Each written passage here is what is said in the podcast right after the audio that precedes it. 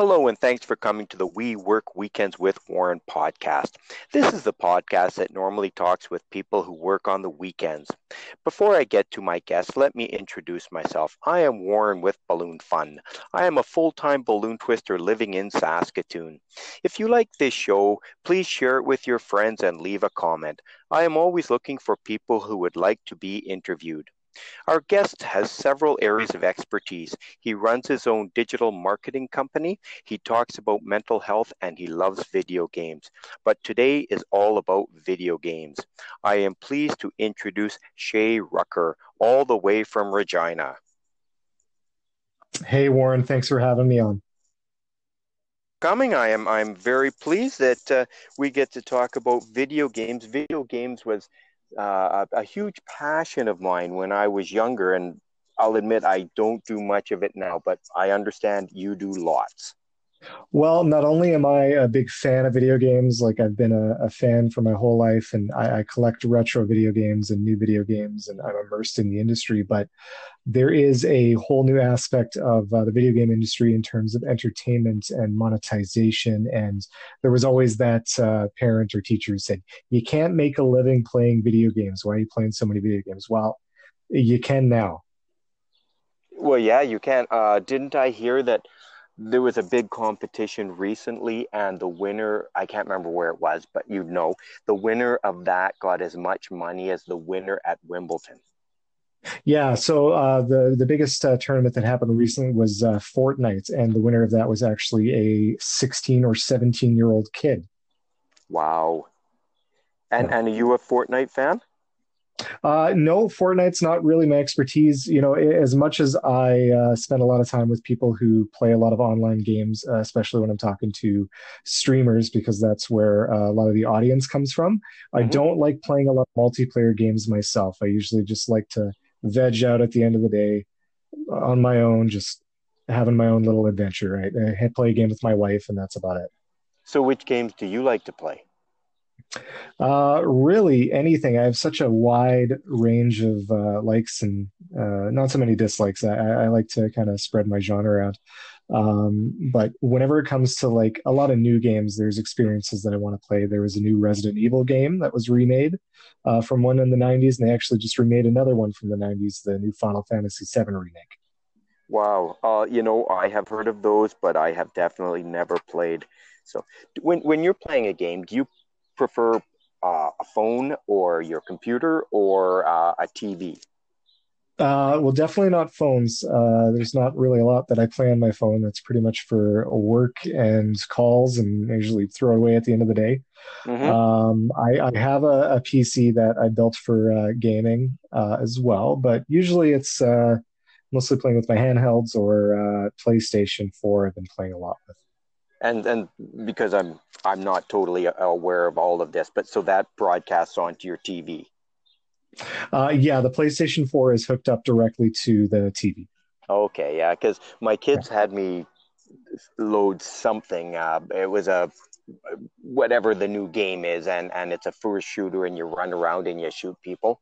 Um, anyway, they had me put it on my phone, and there just didn't seem enough space for my fingers on the controllers and to shoot things. I well, just... there's a there's a there's a couple of ways. Like uh, the the um, Google just released their Stadia system, which is uh, entirely streaming platform where you don't even need to buy a game or a console or anything. It just streams to whatever you have your device hooked up to. And one of those things you could do is hook your phone up and then just set a controller up to your phone and play it directly from there. So I'd use a traditional or old style controller and the game would be on my phone. Any kind of Bluetooth controller, and then the phone would be your TV, and it could be a, a TV, a monitor, anything that you can hook it up to the Stadia system with. Interesting. Yeah. Uh, the okay, million years ago, I loved. I, I graduated high school in 1982, and I remember in 1979 or 1980, I told my parents after I graduate high school, I'm going to open a video arcade. And they thought, what a moron. But then, you know, by the time I graduated high school, the, the, the phase was over. There was just too many people doing it, and so many of them were not doing it very well that the the business basically closed, you know, within about uh, probably five years after I graduated high school. Well, are you aware of the uh, video game crash of 1983? Uh, not really. No, so so there was a large uh, recession just for the video game industry because of oversaturation that was happening uh, with video games, primarily around the Atari system.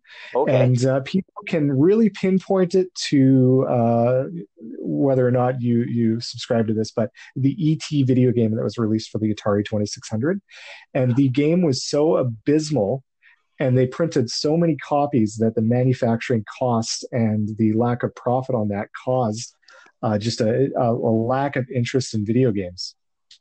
Really? Okay. So now you're you're stimulating my memory. Is that game that some people went looking through a garbage dump to try to find?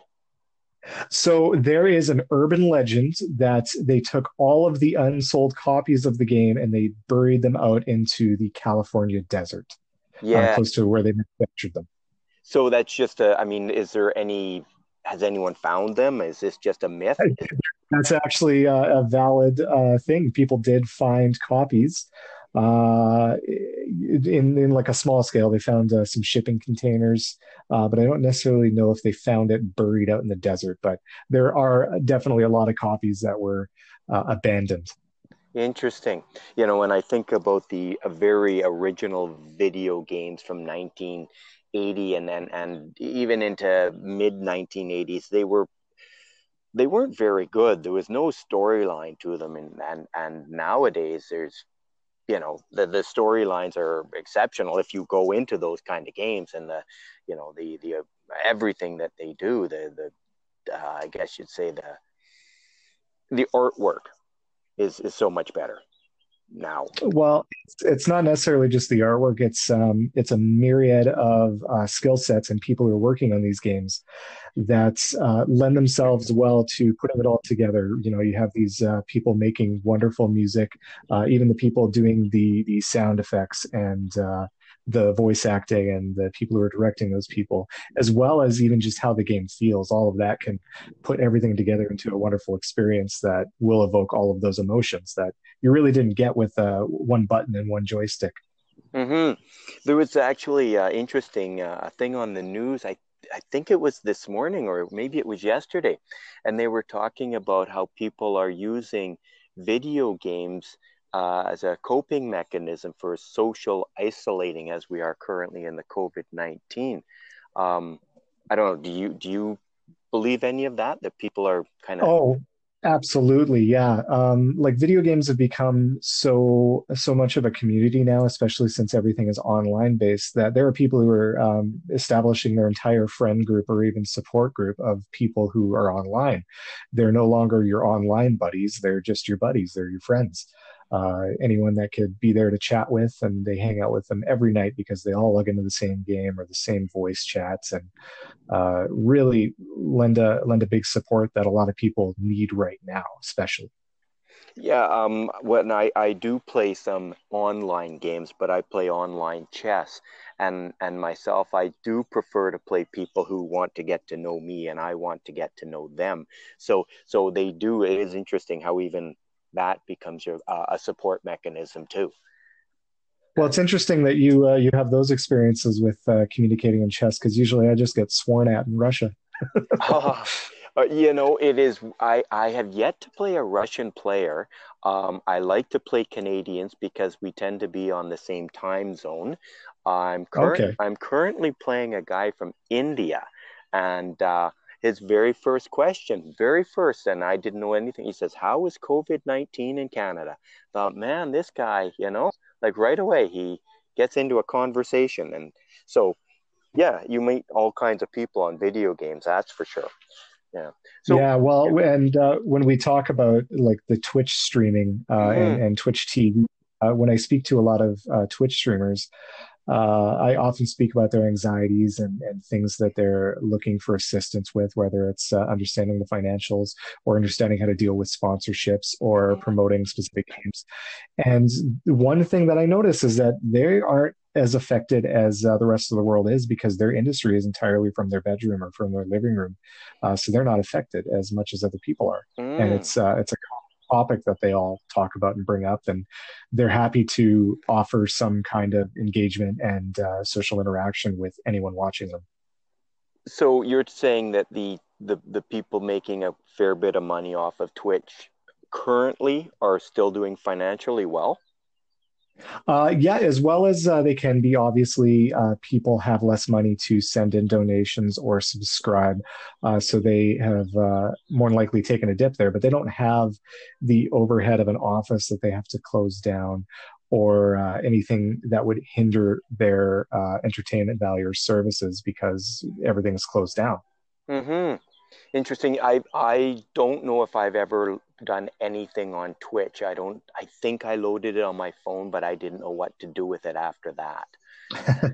so, do you uh, do you do gaming on Twitch yourself?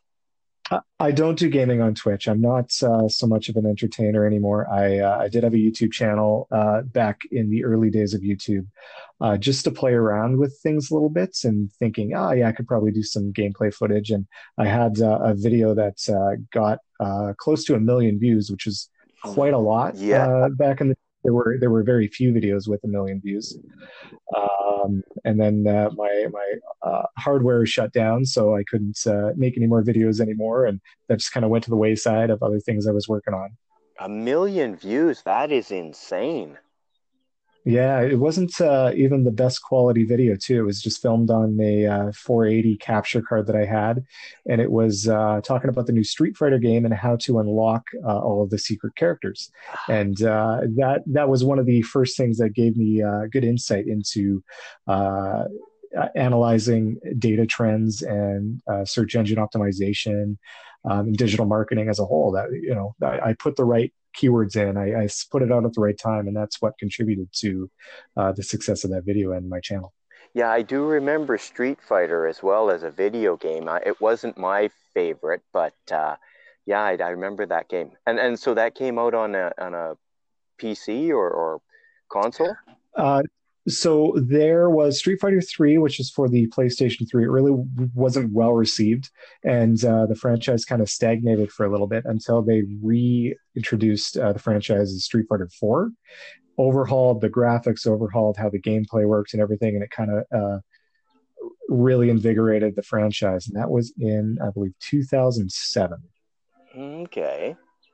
And, and the one you might be thinking Street Fighter 2 was huge in the 90s, and that was like the game in the arcades that you would play and line your quarters up on the top. Oh, definitely, yeah. Like I, it wasn't my. I played it a couple of times, but it was just, I just didn't understand it, so I didn't play. Yeah. So, so how many gaming systems do you have? Oh man, you put me on the spot. I think okay, how uh, many in how many? Sorry, how many do you use? I actually use uh, pretty much all of them. I rotate through and oh, really? uh, play a lot of old stuff and new stuff. Um, I have a system kind of set up with uh, all my entertainment areas uh, to be able to swap things easily in and out. Uh, but mostly, I'm playing a lot of uh, PlayStation 4 right now. Although I have been going back to the old Nintendo Entertainment System, the one from the 80s, mm-hmm. and playing a couple games on there. It would well, um, so I like letting you and, and the rest of the world know my wife and I we have four kids and and six weeks ago uh, everybody moved back into the house due to uh, school being closed and uh, people being uh, laid off work. And uh, anyway the the kids uh, set up our old Wii system that we have and they you know it's uh the i think our the newest game they have on there is from 2012 but they're definitely still enjoying playing occasionally or almost every day i guess. That's the only oh that's that's awesome. No that's great to hear. A lot of people will um, gravitate towards games they played as a kid mm-hmm. uh, and that even comes into trends of what's uh, valuable in terms of the retro game market. So anything that's roughly about uh, 15 to 20 years old, that's the stuff that people really want to buy and it'll inflate the price because people just want to play it. They want to go back to where their childhood is. Interesting. So the one thing that I've often wondered about with the um, older games is is are they uh, do they play as cleanly, or is, is there possible problems with the disc itself? Uh, there are a lot of factors that would uh, make things not play as well. So, for the Nintendo Entertainment System, uh, for instance, the pin connector, so what actually read the cartridge and put it onto the NES and the screen itself, uh, they would get loose over time, so they wouldn't hug onto the contacts as easy. But there are a lot of companies that are making these easily replaceable parts that you can just swap in and out and basically make your systems like good as new. Was that the system that you were supposed to blow into when it uh, when it wouldn't work? You know, you weren't supposed to blow into it. That was something they oh, cautioned against. Oh, yeah, weren't. that's the one you think. No, because uh, your saliva would get onto the contacts and corrode the copper. Oh, okay. I never had one, but I saw a lot of people blowing into oh, that. Yeah, any anytime there's a cartridge, it's the Super Nintendo, Sega, all that stuff, they would just blow in the cartridge. It's a uh, rite of passage almost. Interesting. Well, with our current COVID 19 and nobody playing any real sports in, in the world, I guess you can watch uh, Korean uh, baseball right now. Is, has there been any, any big uh, video game tournaments? Uh, not necessarily any tournaments within the video game space itself, although one thing that is extremely interesting is the F1 uh, community, including all of the drivers, the managers, the companies. Uh, they've been organizing online races with all of their uh, drivers. So there are these high class millionaire uh, professional F1 drivers that are getting together and playing video games against each other and streaming for thousands and thousands of fans who won't get to watch F1 either way. So, what system are they using? Uh, they're using uh, PC setup, so they get pretty beefy PCs that make the uh, the game look really good, and they'll uh, set it up with a. Uh, I, I, wish I knew more about exactly what goes into it, but uh, an actual um, pedal and steering wheel combination. Really interesting. So, yeah. yeah. but I mean, but they're still just playing a video game, right? They are playing a video game, but uh, with the technology that goes into a lot of the sports games that are out, uh, it's so much more of a simulation than just a video game. Uh, so it, it, these drivers are using real world skill sets that they would use. Obviously, they don't have the same feedback and the feel of the tires against the pavement, uh, but a lot of the principles are still there. Interesting, interesting. Where do you think video games will be in the next 10 or 15 years in, in relation? Do you think they'll be a real uh, professional league or bigger, uh, well, more professional? Uh, it is getting better and better as it goes along, and uh, I don't know if it's necessarily because uh, the people who understand it a little more are uh, growing up and have a little bit more say in what entertainment value goes on there, or traditional entertainment is uh, less appealing to more people uh, as time goes on. But um, year over year, the in- industry for video games is growing at an exponential rate and surpassing uh, the film industry and television industry in so many aspects of it. Yes, I I, can't remember when did it pass uh, movies uh, for for revenue. Oh, that would uh, within the last five years, but I don't know the exact uh, year. But um, there's been a lot of uh, ways that video games can stretch their monetary value, and a lot of big blockbuster games that are the must own that have really just broke records. Mm-hmm. I was watching a show on, I think it was on YouTube a long time, like um, I'll say a year ago, and they this this, I think it was a video game company had developed or was developing a treadmill that you could actually go run forward or you could run sideways on, with the idea being pinning a athlete into the middle of this, and then having them go out on the 50 yard dash or go to play, you know, uh, football, uh, total, you know, you could do anything on this. Have, have you heard anything about that? Yeah, there are VR systems that have a sort of uh, treadmill uh, type thing where it has a, a very uh, frictionless uh, base where you run on. Um, and then that ties into uh, the VR system itself. Um, although there are a lot of fitness things that uh, are a little more uh, easily attainable.